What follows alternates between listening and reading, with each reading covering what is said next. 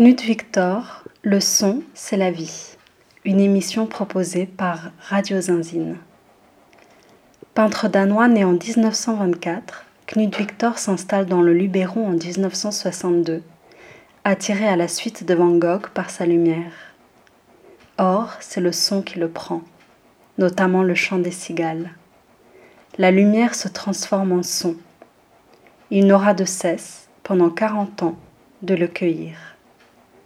En naturaliste passionné, il écoute la vie partout où il l'entend, même dans la roche. Il fouille la matière sonore jusque dans ses moindres replis, allant chercher le son là où l'oreille humaine ne l'entend pas, grâce à des micros sauvages qu'il bricole. Faire entendre l'imperceptible sonore semble son fil d'Ariane. Travail de dévoilement du secret du son de la vie, une vie durant. Il écoute la vie souterraine, ce qui est caché, ténu, le son du ver dans la pomme, celui de la mue de la cigale, l'infiniment petit relié à l'infiniment grand. La cigale, dit-il, qui a sa vie sous terre, obscure, qui est là et qu'on ne voit pas, a une grandeur qui atteint le cosmos. Pourquoi cet agrandissement sonore pourquoi nous faire entendre la vie dans sa symphonie multiple et variée? Pour mieux nous faire pressentir le silence mortel de la nature qui menace? Le collectif Night Hall, invité en résidence au musée Gassendi de Digne, a réuni les archives de Knut Victor qui y sont déposées. Il en propose un mix sonore que voici.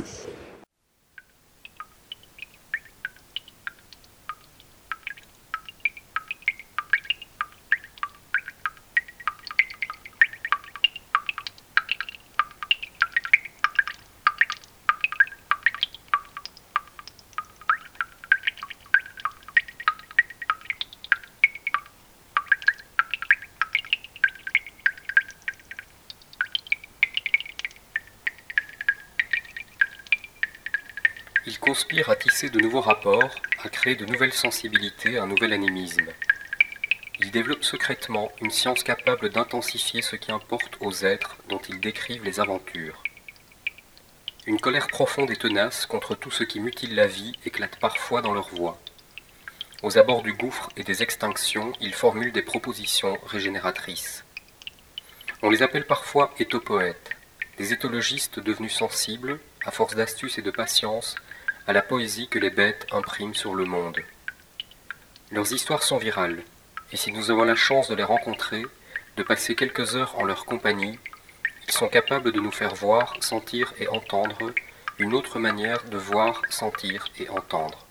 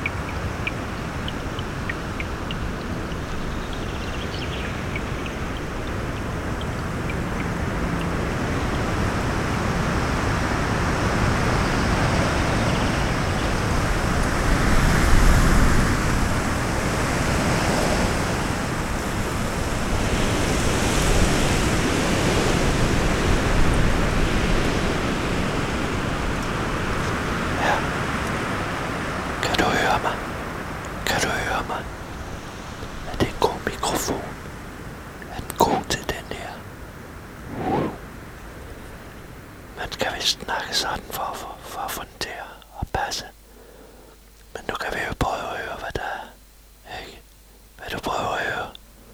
Ja, lige nu. Nu stopper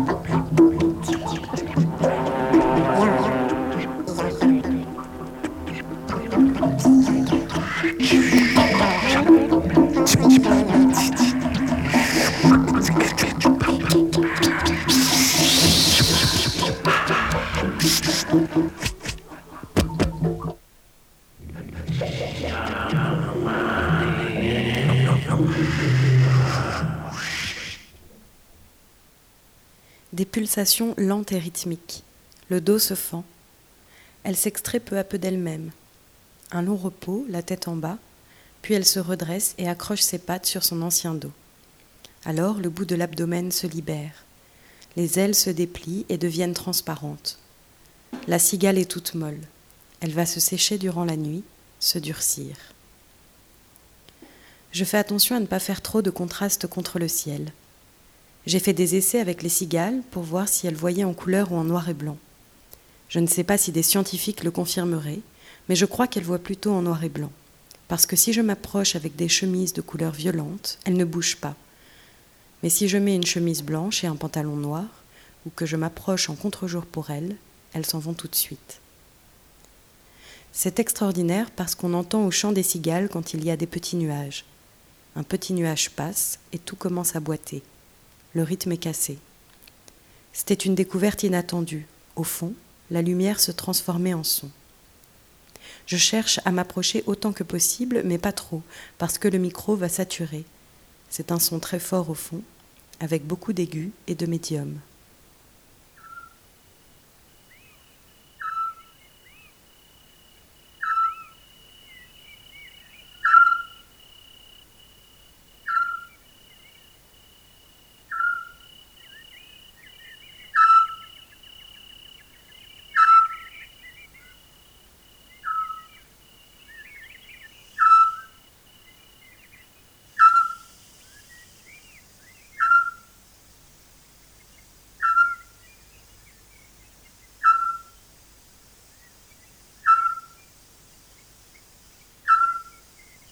Le petit duc.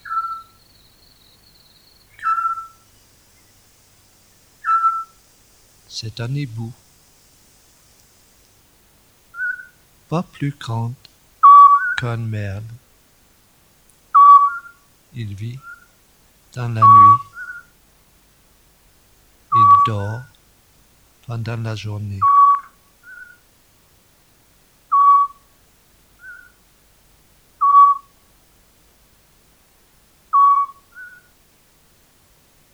Pas toujours.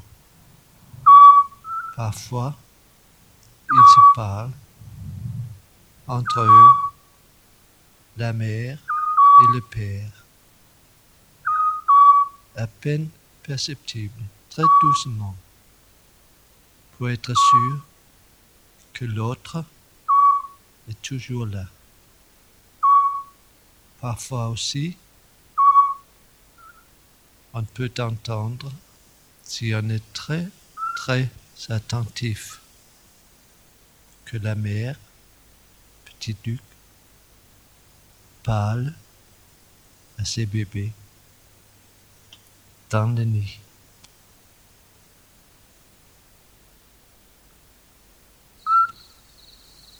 Voilà la mère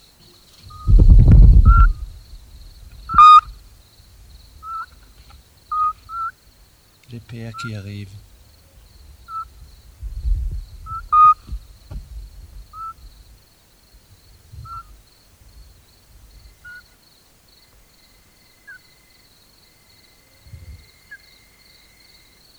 La mère nid. On entend le père maintenant. Il est reparti.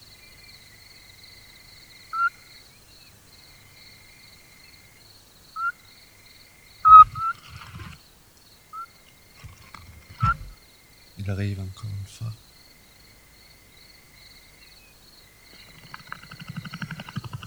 La mère se gratte. Il y a des puces dans le nez.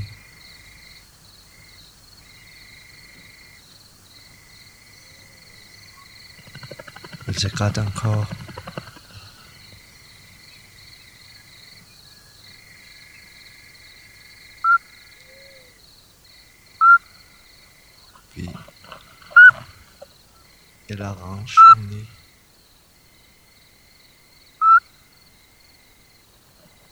Il y a des œufs dedans. Frotte.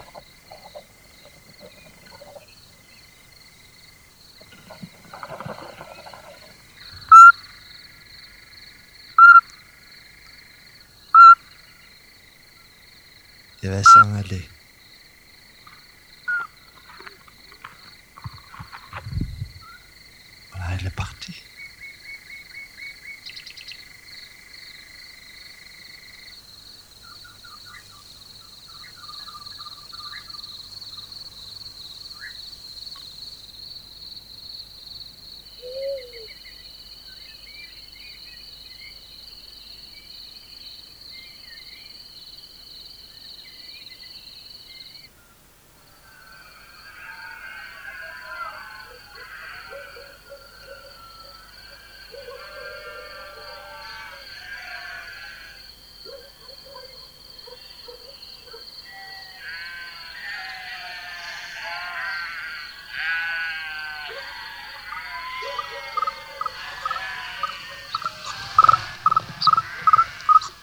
On est encore dans le nid. La mer est revenue. Et maintenant, il y a des petits. C'est la mer qui parle à eux.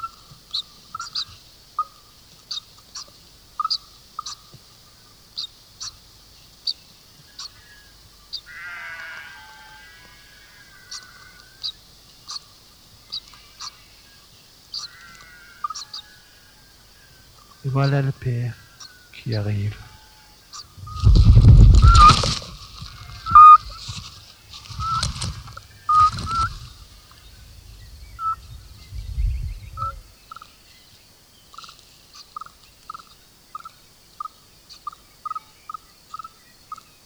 Peut-être, cette fois,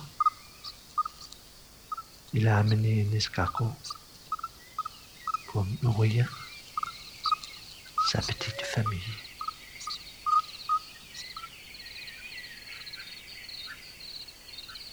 Et pour écouter plus ce qui va arriver le petit dans le nid, quand il devient plus grand, il faut tourner le disque.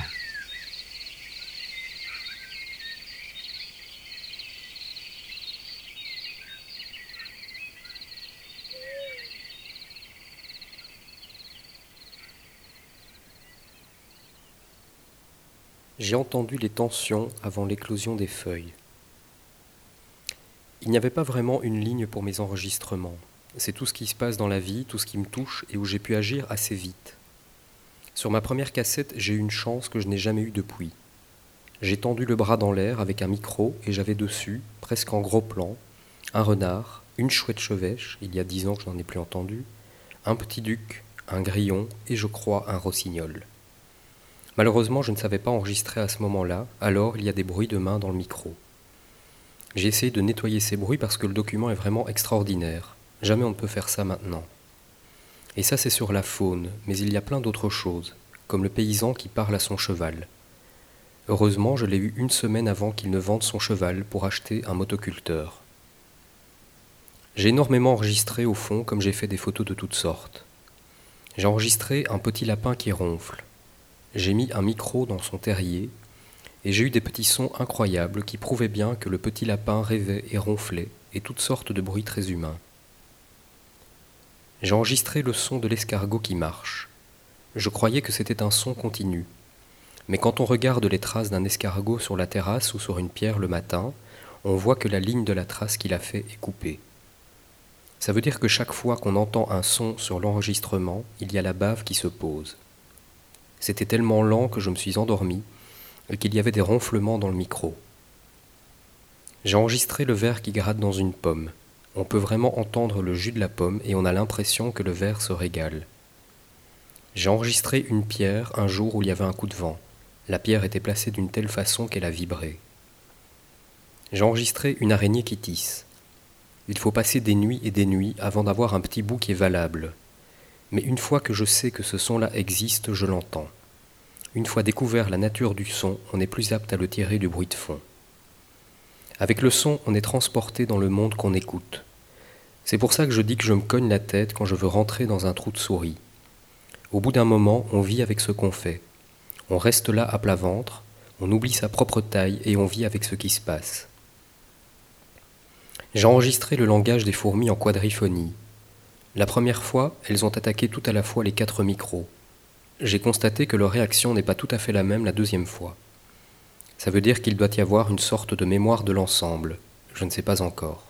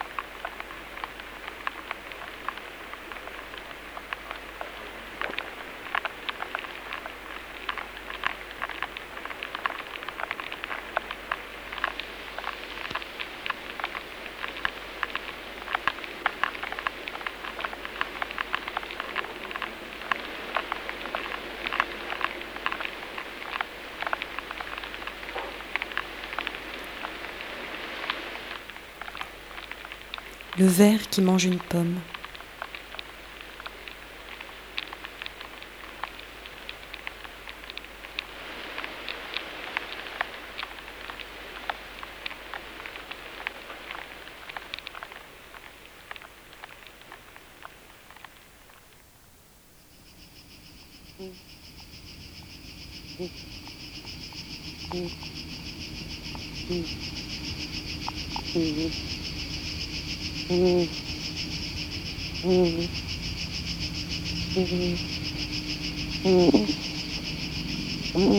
Lapin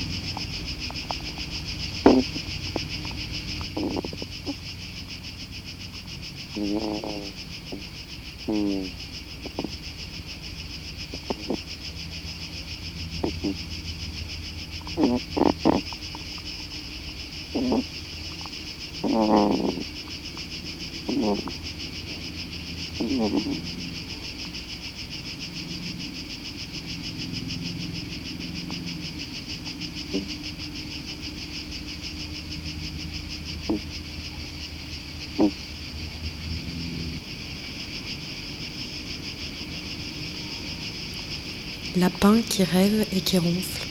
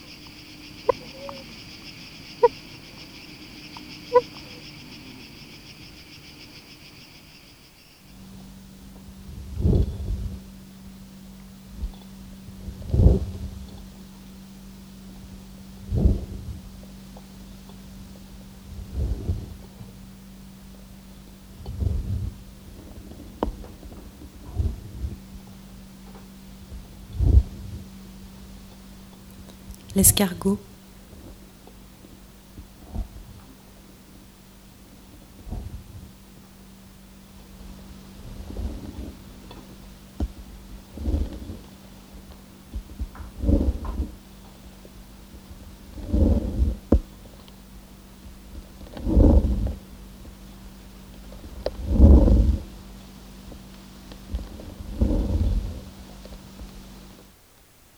J'ai enregistré la vie d'un nid de petit duc.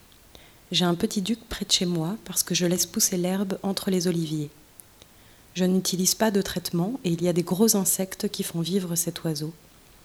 C'est pour ça que j'ai pu faire des études dessus pendant des années. Je voulais connaître le secret de cette note. Il y avait des mois de travail avant pour les habituer et des petites astuces. J'ai passé des nuits à l'extérieur sur le dos pour les guetter. J'ai dormi sous un tapis au début pour voir où ils voulaient faire leur nid dans les pierres pour pouvoir mettre le micro avant eux. La première fois, j'ai posé mes micros là où ils allaient faire leur nid. Ils ne le savaient pas. Par contre, eux, ils savaient pas mal de choses sur moi. J'ai des enregistrements des sons particuliers émis en ma présence. Ils connaissaient mes pas.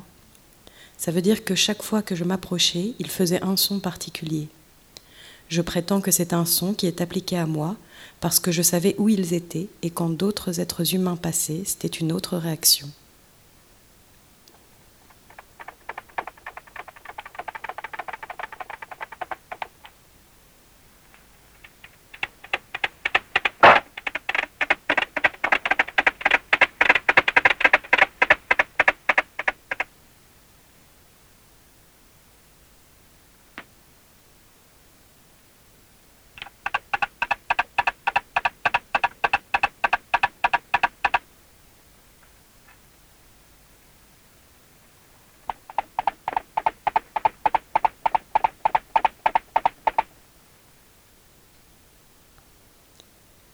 J'ai trouvé un monde de percussions inaudibles, les signaux sonores entre les vers dans le bois, des tambours de bois de différentes tonalités, des signaux secs de différentes formes arrivés de loin et de près vers moi. Nous connaissons l'espace dans le liquide, il y en a aussi dans le solide. Je crois qu'Image Neuf est née.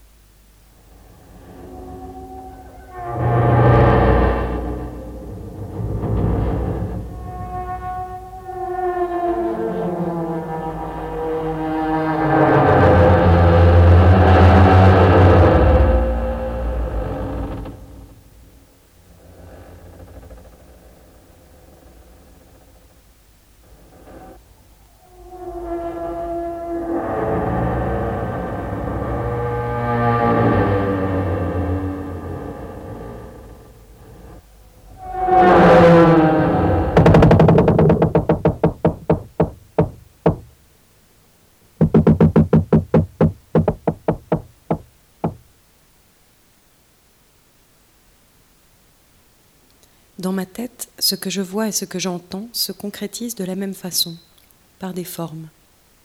Un jour, c'était au début, je marchais dans la montagne. Il y avait un paysan qui criait après son cheval. Tout à coup, j'ai senti que cette voix-là n'était pas un son, mais un objet qui correspondait exactement à la forme et au volume de la vallée. La voix était devenue une pierre d'une certaine forme qui avait une relation très exacte avec le volume de la vallée. Peu de temps après, un mois de septembre, j'entendais des chouettes chevêches qui poussaient des cris. Pour moi, c'étaient des sculptures très pures dans la nuit. Le champ des grillons était un espace horizontal et posé dessus, il y avait des sculptures verticales, les cris des chouettes. J'ai compris que pour moi c'était très important cette liaison entre l'image, ou plutôt le côté sculptural, et le son. Pour moi le son devient visuel et même des choses visuelles deviennent sonores. C'est comme s'il y avait entre les différents sens une chose commune. Je crois que tout mon travail c'est plutôt une recherche de la poésie des choses qu'une recherche scientifique sentir le rapport entre les éléments. J'ai entendu comment toutes les sonorités de la nature cherchaient à entrer dans la même harmonie. Il y a un équilibre qui donne sens, et là, c'est une musique en soi. J'ai fait des enregistrements où il y avait un engoulevent qui chantait sur un certain rythme, et en même temps il y avait un grillon, ou plusieurs grillons par terre. Ces deux sortes de sons entraient vraiment dans une symbiose qui coupait le souffle. Peut-être qu'un scientifique dira qu'il n'y a pas de rapport, mais pour moi, il y en avait un. Mais c'est un rapport de vie, de la nature, esthétique et de peinture, de poésie, je ne sais pas quoi. Je dis souvent que des sons, ça peut être comme des phrases. Il y a des phrases sonores dans la nature ou dans tous nos environnements, une suite de sons qui sont liés d'une telle façon qu'ils parlent. Quand je travaille un son, brut d'enregistrement ou recomposé d'éléments réassemblés, je l'écoute inlassablement, parfois une matinée entière, pour savoir s'il vaut quelque chose. S'il me donne la nausée, c'est qu'il n'est pas bon. S'il ne me provoque pas de haut le cœur, c'est que le son en question se renouvelle tout seul. Ce n'est plus un bruit, mais une expression. C'est mon estomac qui l'a décidé.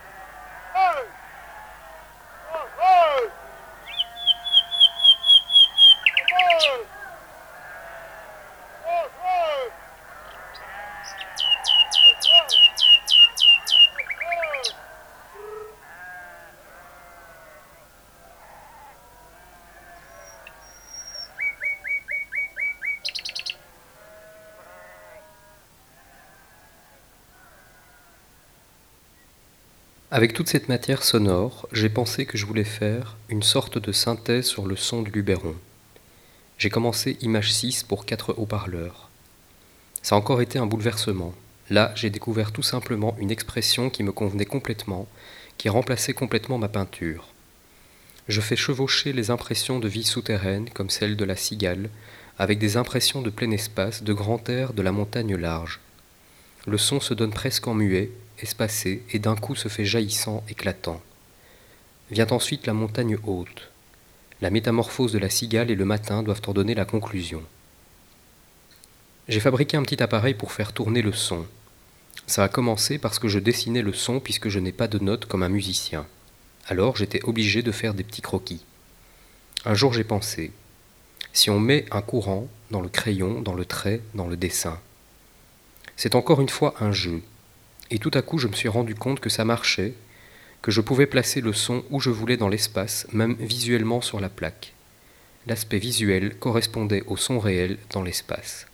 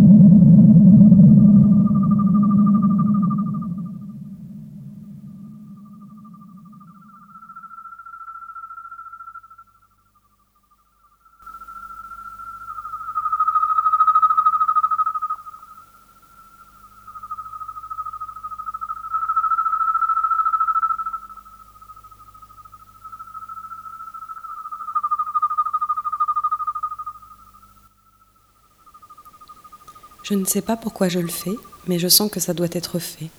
Enregistrer tout ça pour garder ces sons. Tous ces bruits peuvent un jour disparaître par la civilisation qui s'approche, si on peut dire comme ça. Ici, par exemple, c'est toujours beau, mais je pense toujours à ce qui est perdu, en plus. Cette musique particulière, tous ces sons qu'il y avait, ce n'est plus là. Quelquefois, on a l'impression que s'installe un silence mortel. Alors j'ai pensé que je devais faire un travail pour garder ces ambiances. Beaucoup de monde m'a demandé ce que je pense de l'homme en face de la nature. Mais ça n'existe pas. C'est là où je trouve que beaucoup de philosophies modernes échouent. Il n'est pas jamais en face de la nature, parce qu'il est la nature aussi, comme le reste. Même dans une ville, dans une cave, les portes fermées, il est la nature. Il est dedans. Fais attention au sol sur lequel tu marches. Tu en fais partie. Le détachement apparent n'est que provisoire. L'homme d'aujourd'hui oublie presque toujours son origine. L'origine, c'est en gros la terre, cette boule ronde sans laquelle il patinerait dans le vide. Vous venez d'écouter Knut Victor, Le son, c'est la vie, une émission proposée par Radio Zinzine. Une deuxième partie d'émission proposera une interview avec Julie Michel et Olivier Crabé du collectif Night Hall. Merci pour votre écoute.